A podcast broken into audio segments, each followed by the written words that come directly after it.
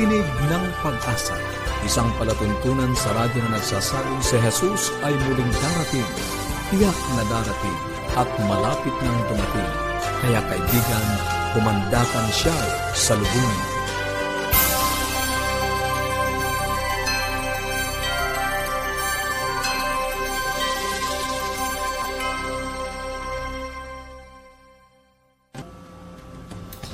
Maligaya po lang ng pag-asa pakikinig mga kaibigan. Ako po si Misty Bontile, ang inyo pong lingkod dito sa Tinig ng Pag-asa na nag-aanyaya na samahan niyo po kami sa 30 minutong talakayan tungkol sa ating kalusugan, pagpapanatiling matatag ng ating sambahayan, at higit sa lahat sa pagtuklas ng pag-asang nagbumula sa salita ng Diyos. Binabati po natin ang ilan sa ating mga mga nakasubaybay sa Tinig ng Pag-asa, si Peter Noe, si Foliosco ng Plainview, Mandaluyong City. Maraming salamat po sa inyo pong pagsubaybay sa ating programa. Nais po namin kayong padalhan ng mga aklat at aralin sa Biblia at kung meron po kayong mga katanungan o anuman pong gusto nyo iparating sa amin, tumawag lang po or mag-text na inyong kompletong pangalan at address sa Globe 0917 174-2777, 0917-174-2777, at sa Smart 0968-853-6607, 0968-853-6607. At pwede rin kayo magpadala ng mensahe sa ating Facebook page, facebook.com slash awrmanila, facebook.com slash awrmanila. Pwede rin po kayo mag-email sa connect at adventist.ph connect at adventist.ph at pwede nyo pong i-check ang ating webpage para makakita po kayo ng mga materials that are readily available for kids and adults online sa bibleschools.com slash Central Luzon. bibleschools.com slash Central Luzon. Sa buhay pamilya, makakasama pa rin po natin si Ma'am Irene Gabi na isang Certified Family Educator and Life Coach. Patuloy po tayong makinig mamaya lamang po at syempre sa pag-aaral ng salita ng Diyos ay pagpapatuloy natin ang serye ng pag-aaral sa Apokalipsis ngayon. Ang paksa po natin ngayong araw na ito ay ang siyensya at ang Biblia. Napangungunahan naman po ni Pastor Harry June Basco. At antabayanan nyo lang po yan maya-maya lamang. Ngayon naman po ay na po tayo sa bahaging buhay pamilya. Ma'am Ay? Magandang magandang araw po sa ating lahat. Ano po, isang masayang pagbati po ang aking ipinaaabot sa lahat ng atin po mga taga-subaybay dito po sa segment ng Buhay Pamilya. Ang aking pong tanong sa inyo, kaibigan, what makes you happy? Ano yung nagpapasaya sa iyo? Possible pa ba na maging masaya tayo sa kabila ng pandemic at mga nararanasan po natin ngayon sa atin pong kapaligiran at sa atin pong sanlibutan? Ang ating pong subject na ibabahagi ko po sa inyo ngayon ay may kinalaman po sa cheerfulness in the home. Ayan, sa loob ng tahanan natin ay meron ba tayong ganitong uh, demeanor o behavior or activity sa loob po ng ating family. Nais ko pong basahin muna sa inyo isang quotation. Maganda po ito mula sa Child Guidance, page 146. Ganito po ang sabi, above all else, Let parents surround their children with an atmosphere of cheerfulness, courtesy, and love. Yan po ang unang-una na puntos na akin pong gustong uh, i-share sa ating lahat. Alam ko naman kaibigan na nakaka-relate ka, di ba? Sa sinasabi ko dito na above all else, talagang ang mga magulang daw po ay mas maganda kung nandoon yung atmosphere of cheerfulness Let us surround our home with an atmosphere of cheerfulness. Ano ibig sabihin ba ng cheerfulness? Pag sinabi nating cheerfulness, yung tayo masigla, yung tayo masaya, sa kabila ng mga problema, makikita ng ating buong sambahayan. Ano po? Yung ating pagiging uh, positibo, yung uh, hindi tayo nakatutok o nakatuon sa mga problema natin. Kung hindi, alam niyo po, may sinasabi kasi, ito nyo, sabi dito sa isang quotation, Children are attracted by a cheerful, sunny demeanor. Okay? Ang atin daw po mga anak, Halimbawa, paggising natin sa umaga, sabihin natin, hello anak, good morning, di ba? wag nating um, hahayaan na ang ating pong bati sa ating mga anak ay hindi maganda. Halimbawa, sasabihin natin, anak, ay nako, agang-aga nakahilata ka pa dyan. So, hindi po yon ang sinasabi po ng cheerfulness. Tayong mga magulang, ang unang-unang kakakitaan. Di ba, kaibigan? Tayo ang unang-unang kakakitaan ng kasiglahan. Ayan, kasi maa-attract po yung ating mga anak. Lalo tigit tayo, mga mami. 'Di ba? Pag tayo mga mami nakasimangot, napansin niyo ba 'yan sa loob ng tahanan? Naapektuhan yung ating asawa, naapektuhan ang ating mga anak at mapapansin mo ang buong sambahayan wala na rin po sa mood, 'di ba? So magandang tip 'yan. Pangalawang tip po, speak pleasant and cheery words. Kapag tayo ay nagbitaw ng mga salita sa loob ng ating tahanan kasi tayo ang ating pong subject, cheerfulness in the home. So kapag tayo nagbitaw ng mga salita, anong klasing salita po ang atin pong binibitiwan? O maaring sinasabi ninyo, eh paano ka naman magsasalita ng maganda? Eh kung ang nakikita mo naman sa loob ng tahanan ay purong makalat. Yan din po ay aking nararanasan pero alam niyo po, napag-aralan ko po yan. Ano? Sa aking kaatan ng mga seminar, pagbabasa ko po, ay talagang ina-apply ko po na aking sinusubukan na maging masaya, masigla kahit na may nakikita akong mga kakalat. Sometimes we need to overlook all of this mga hindi magandang tanawin sa loob ng tahanan for the sake of our relationship po sa atin pong family. So, ano ibig sabihin ng speaking pleasant and cheery words? Ang ibig sabihin po nito ay no nagging. Mami, daddy, no nagging. Walang sigaw. Ayan. No blaming. Walang paninisi. Kung talagang nangyari na po, let's learn from the experience. Sabihin natin, anak, let's learn from this experience. No blaming. No storytelling. Ano ibig sabihin ng no storytelling? Huwag na pong kalkalin yung mga nakalipas na. Tapos na po yon. And of course, no judging. Wala tayong panghuhusga sa ating asawa o sa atin pong mga anak. Kung magagawa po natin yung kabaligtaran ng lahat ng ito, na I mean, kung mababag, magagawa po natin ang lahat ng ito, no nagging, no blaming, no storytelling, and no judging. Oh, magiging maganda po ang atin pong uh, yung atmosphere ng atin pong tahanan. Ha? Mahalaga yung smile. Tingnan ninyo, meron akong babasahin po sa inyo sa pagtatapos natin. Smile, parents! Smile. If your heart is sad, let not your face reveal the fact. Let the sunshine from a loving, grateful heart light up the countenance. Wow, 'di ba? Mag-practice tayong mag-smile kung hindi tayo lagi nag-smile. Mag-smile tayo upang sa ganon maging bright, maging uh, pleasant ang atmosphere po sa ating tahanan. At yan po ang iiwan ko sa inyo, mommy and daddy, and uh, all the members of our family. Let cheerfulness remain in our home. Maraming salamat po, Ma'am Ay, sa isa naman pong napapanahong paksa sa ating pagtatalakay. Nako, mga mommies at mga makikinig natin, mga kaibigan, kunin niyo na po ang inyong mga cellphone at tumawag at mag-text sa ating numbers kung meron po kayong mga katanungan or mga gustong i-share na mga comments at insights, tawag nyo lang po or text. Sa Globe, 0917 174-2777, 0917-174-2777, at sa Smart, 0968-853-6607, 0968-853-6607. At pwede rin i-check ang ating Facebook page, facebook.com slash awr manila, facebook.com slash awr manila, or mag-email sa connect at adventist.ph, connect at adventist.ph. Ngayon naman po ay pakinggan natin ang isang mensahe sa pamamagitan ng awit.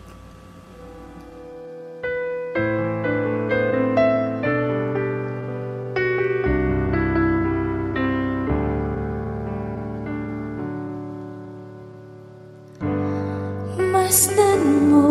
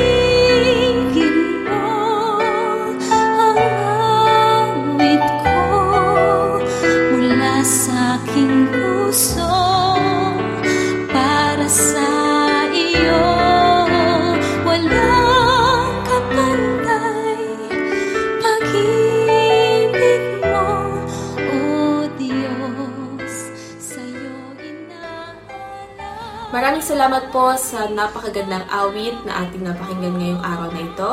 Ngayon naman po, idadako na po tayo sa pag-aaral ng salita ng Diyos na ipagkakalog po sa atin ni Pastor Harry June Basco. Pastor Harry, Magandang araw po sa inyo mga kaibigan. Nagpapatuloy po tayo sa ating pag-aaral ng Apokalipsis ngayon sa panibagong paksang ang siyensya at ang Biblia. Isa sa mga bagay na dapat at malinaw na sa atin ngayon ay ang pangkalawakang pagbabaka sa Apokalipsis 13 at 14 ay isang salungatang pagsamba. Sinasabi ng Apokalipsis 4.11, Marapat ka, o Panginoon naming Diyos, na tumanggap ng kaluwalhatian at ng kapurihan at ng kapangyarihan. Sapagkat nilikha mo ang lahat ng mga bagay, at dahil sa iyong kalooban ay nagslitaw at nangalikha. Ang Diyos ay karapat dapat sa ating pagsamba. Sapagkat siya ang lumikha ng lahat. Ngunit sa Apokalipsis 13, ay inihayag ang matagumpay na pagtatangka ni Satanas na makuha ang karapatan ng halos buong sanlibutan upang sambahin ang ahayop, ang nilalang sa halip na ang manlalalang sa talatang 8. Ang lahat ng nananahan sa lupa ay nagsisamba sa kaniya. At ang kaniyang pangalan ay hindi nakasulat sa aklat ng buhay at ng kordero. Ayon yan sa Apokalipsis 13, versikulo 8. Alam ni Satanas na bago pa niya makuha ang pagsamba ng mga nilalang na ginawa ng Diyos, dapat niya munang pahinain ang otoridad ng Diyos bilang lumikha.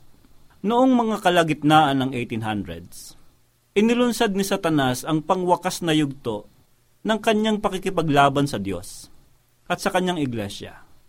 Nagawa niyang himukin ng iglesia na makipag-alyansa sa mga kamay ng modernong agham at makapasok sa ranggo ng mga tao ng Diyos dala ang bagong filosofiya na magbababa sa kapangyarihan ng Diyos bilang tagapaglikha ng mga langit at lupa. Noong 1859, si Charles Darwin ay inilathala ang kanyang aklat, The Origin of Species, na pinasikat ang teorya ng evolution. At mula noon, ang sanlibutan at maging ang iglesia ay nag-iba. Ang Diyos, sa kanyang walang hanggang karunungan, nakita ang huling pakikipagsabwatan ni Satanas at pinasimulan niya ang kanyang sariling kilusan lalaban habang nagpapatuloy sa pag-ugat at pagkalat ng teorya ni Darwin. Mababasa natin sa Apokalipsis 14, versikulo 6, ang una sa tatlong mga mensahe ng anghel. Pansinin ang mga tatlo mensahe ay dinala bago ang tanawin ng pag-aani sa talatang 14 hanggang 17. Tinukoy ni Jesus ang pag-aani bilang ang katapusan ng sanlibutan. Mateo 13, 39. Habang tinatangka ni Satanas na linlangin ang mundo upang makalimutan ang lumikha at sumamba sa hayop, sinabi ng unang anghel, Magsisamba kayo sa gumawa ng langit at lupa, at ng dagat at ng mga bukal ng tubig sa Apokalipsis 14, versikulo 7. Sa huling mga araw, bago ang katapusan, ang mensahe ng Diyos ay tinatawagan tayong pabalik sa manlalalang patungo sa unang talata sa Biblia na sinasabing, Nang pasimula, nilikha ng Diyos ang mga langit at ang lupa. Sa unang araw, nilikha ng Diyos ang liwanag. Sa ikalawang araw, ginawa niya ang kalawakan.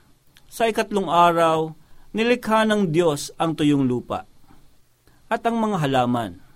Sa ikaapat na araw ay ang araw, buwan at mga bituin. Noong ikaliwang araw, nilikha ng Diyos ang mga ibon at isda.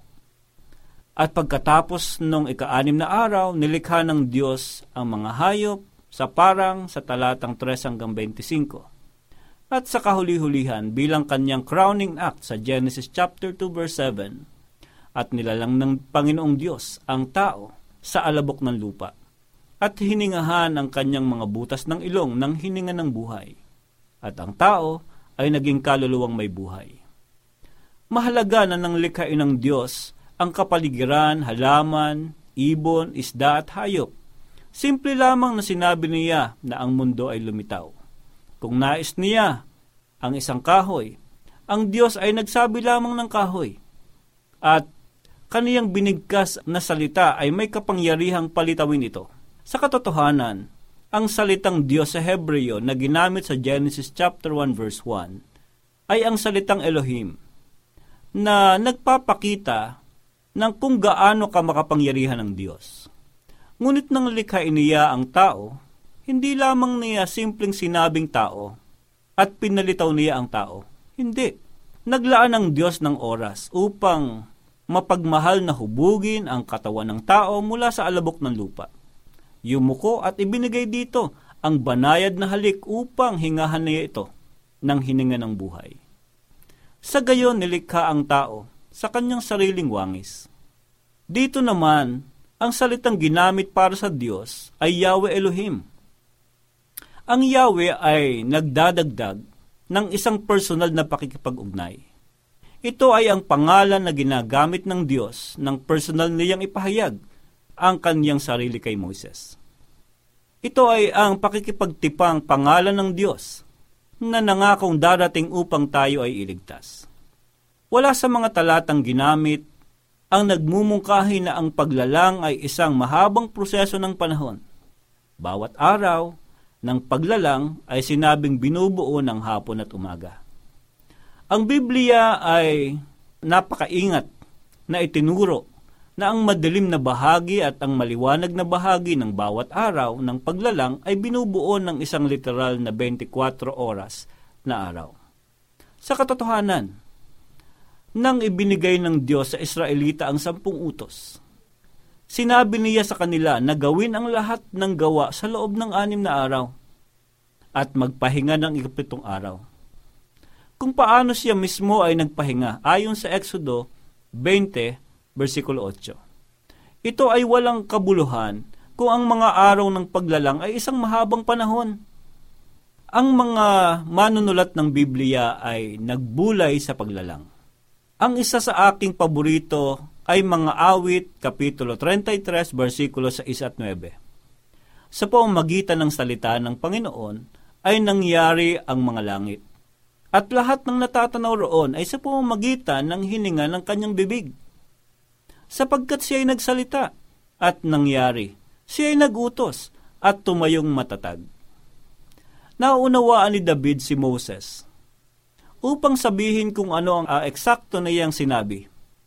Hindi ito parang hindi maintindihan ni Moses ang siyensya at nagsusulat lang siya ng mga tula o isang bagay. Siya ay isang tagapagsalita para sa Diyos na naglalarawan ng nangyari sa linggong iyon. Ang mga manunulat ng Biblia ay naiintindihan siya sa ganoong paraan. Si Jesus mismo ay nagsabi na kung hindi tayo maniniwala kay Moises, hindi natin siya mapaniniwalaan ayon sa Juan 5, 46 at 47. Si Jesus, na siyang tanging saksis ng paglalang, ay hindi nakasumpong ng pangangailangang gumawa ng anumang pagtutuwid sa tala ng paglalang sa Genesis. Naniniwala ako na talagang napakahalagang tanggapin ang salaysay ng Biblia tungkol sa paglikha bago mo pa maintindihan ang aklat ng Apokalipsis. Iyon ang dahilan na mahalagang suriin ang mga issue.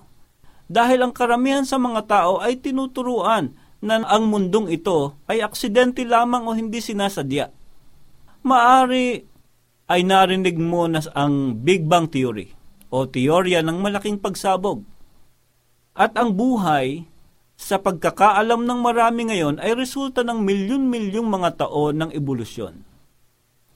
Sa pag-iit ng turo tungkol sa ebolusyon, ang sistema ng ating mga pampublikong paaralan ay naituturo sa mga bata ang isang teorya na sinisira ang kapangyarihan ng Diyos bilang manlalalang at inihahanda ang daan upang tanggapin ang tatak ng hayop na isang nilalang. Nakakalungkot, mga kaibigan. Marami sa mga naniniwala sa tala ng paglalang sa Biblia ay malimit na nakatatanggap ng pagtuya at paghamak.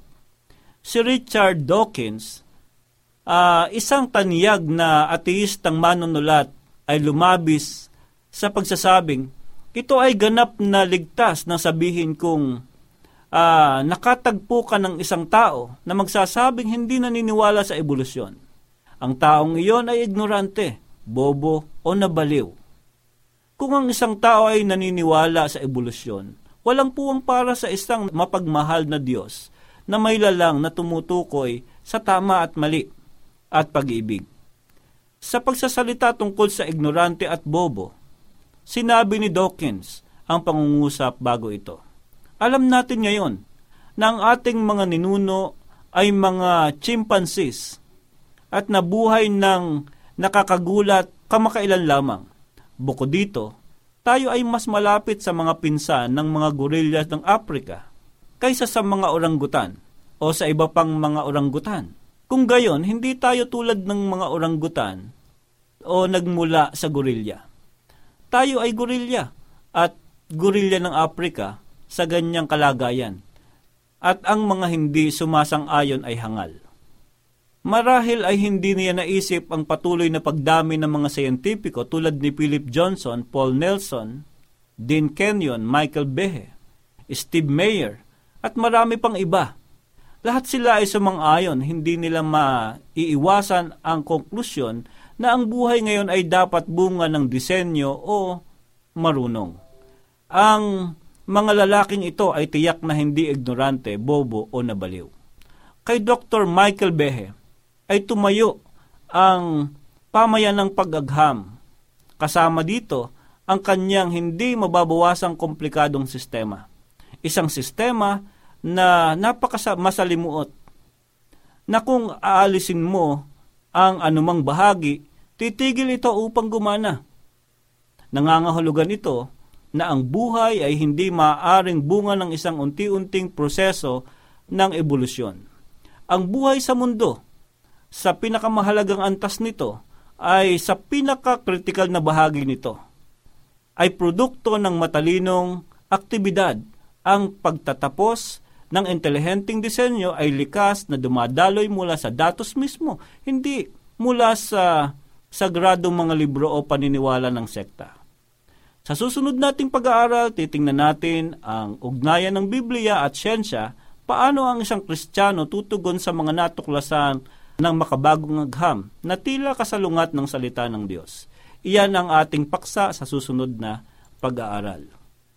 Sa atin pong pag-aaral mga kaibigan ay malinaw na ipinahahayag ng Biblia na ang tao ay hindi nagmula sa kung anuman, kung hindi mula sa isang makapangyarihang tagapaglikha, isang maayos na designer na lumikha ng lahat ng bagay. At mali sa ating uh, pag-aaral na ang mundo ay lumitaw lamang mula sa isang malaking pagsabog o ang mga tao man ay nagbula sa mga hayop o sa mga unggoy, kundi mula sa isang makapangyarihang may lalang na naglikha sa tao, sang-ayon sa kanyang wangis at sang-ayon sa kanyang larawan. Ito po ang pinakamabuting tanggapin mga kaibigan, sapagkat ang Diyos na lumikha sa atin at nagmamahal sa atin, siya ang makapangyarihan sa lahat at sa Kanya lamang tayo maaaring magtiwala. Maraming salamat Pastor Harry sa inyo pong napakagandang pag-share sa atin ng paksa ngayon. Ako mga kaibigan, ang isa pang panlilin lang ng kaaway ay papaniwalain ng tao na walang Diyos na lumalang kundi ang lahat ay nagmula sa mahabang proseso ng ebolusyon. Kung paniniwala ng ebolusyon, na kung maging ang plano ng pagliligtas ay mawawala ng kabuluhan. Kaya sa ating pag-aaral ngayon, ang mensahe ng unang anghel sa Apokalipsis ay maliwanag na tinatawagan ng lahat sa pagsamba sa manlanlalang na gumawa ng langit at lupa at mas makatuwiran ang paniwalaan ang tala ng Biblia. Naku, kaya po huwag kayong mag-atubili at tumawag lang po or mag-text Sa Globe, 0917 174-2777, 0917-174-2777, at sa Smart, 0968-853-6607, 0968-853-6607. At pwede rin po kayo magpadala ng mensahe sa ating Facebook page, facebook.com slash awr manila, facebook.com slash awr manila, or mag-email sa connect at adventist.ph. At sa pansamantala po natin paghihiwa-hiwalay, baunin po natin ang nasa Apocalypse 22.20 ang nagpapatotoo sa mga bagay na ito ay nagsasabi, Oo, darating ako. At habang inantay natin ang kanyang pagdating, panghawakan natin ang kanyang salita sa Isaiah 59.1, Narito ang kamay ng Panginoon ay hindi maikli na hindi makapagligtas, ni hindi mahina ang kanyang pandinig na ito'y hindi makarinig. Sa ngalan po ni Pastor Nerio Caranza, ako po si Misty Bontile para sa Tinig ng Pag-asa. Maraming salamat po.